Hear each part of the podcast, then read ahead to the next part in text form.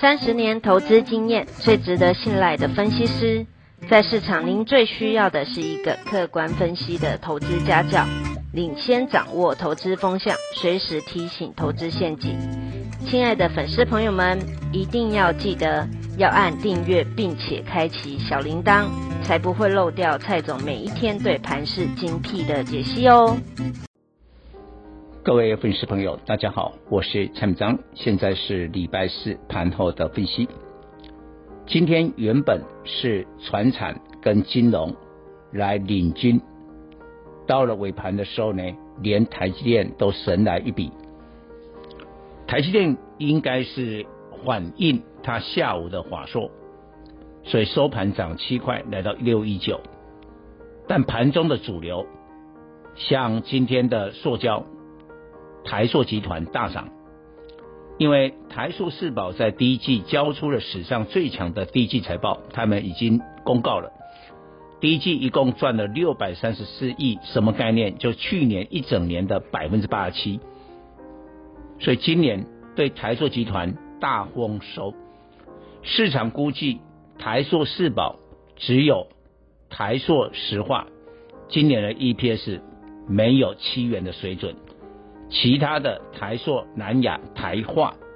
都会超过七块。假如是超过七块的话，南亚一三零三的南亚本益比只有十二倍，所以注意一下，南亚的股价已经刷新了二零零八年以来的十三年新高。最近我们常常看到在船产很多的龙头股，台塑集团、中钢等等。都在刷新很长期的一个高点，这个代表了我过去所讲的，今年因为施打疫苗之后，大家会出来报复性的消费，而消费的重点不再像过去一年被居家隔离，哦，大概你只能买科技的产品、宅经济的产品，所以台股过去一年都涨在电子。但现在出来的消费是日常生活的用品啊，各位，我们注意一下，你的日常生活用品当中最多的是什么做的？是塑胶做的，还有很多是钢铁做的，啊，铝做的，铜做的，就是我们日常生活所使用的东西，大概都是这些原料所生产出来的。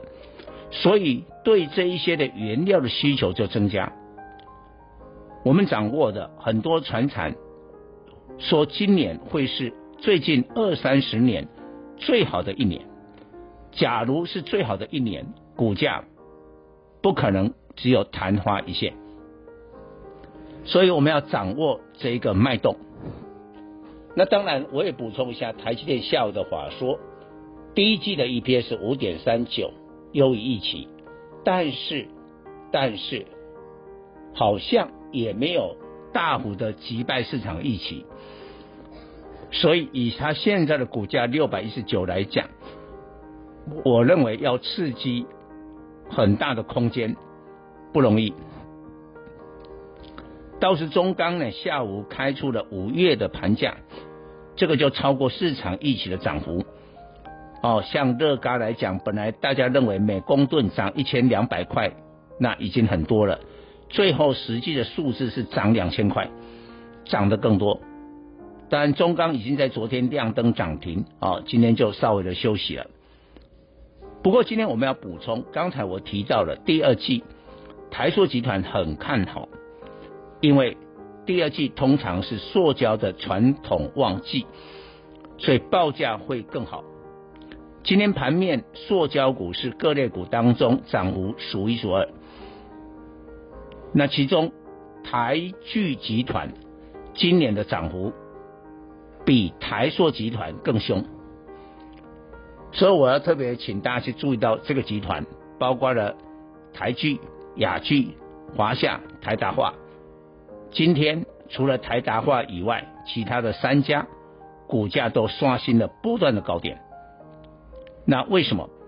因为整个台聚集团输台塑集团，输在一个部分没有最上游的乙烯产能，所以呢，台聚集团的乙烯都是中油来提供。但我们也知道，过去的一二十年，中油要在国内扩厂的话，那都遭遇到环保的问题，所以台聚集团就下定决心到中国的古雷去投资。那这前后已经快十年了，预定在今年的八月，古雷的乙烯产能将会释出。而台聚集团是整个古雷投资当中第二大股东，第一大股东是中国的中石化集团，所以到时候乙烯的产能释出，因为乙烯是做所有塑化原料最上游的原料，你自己有的话，成本下降很多，利差就扩大，获利就成长，当然就反映在股价上，所以这个集团在今年的表现比台塑集团更值得注意。以上报告。本公司与所推荐分析之个别有价证券无不当之财务利益关系。本节目资料仅供参考，投资人应独立判断、审慎评估并自负投资风险。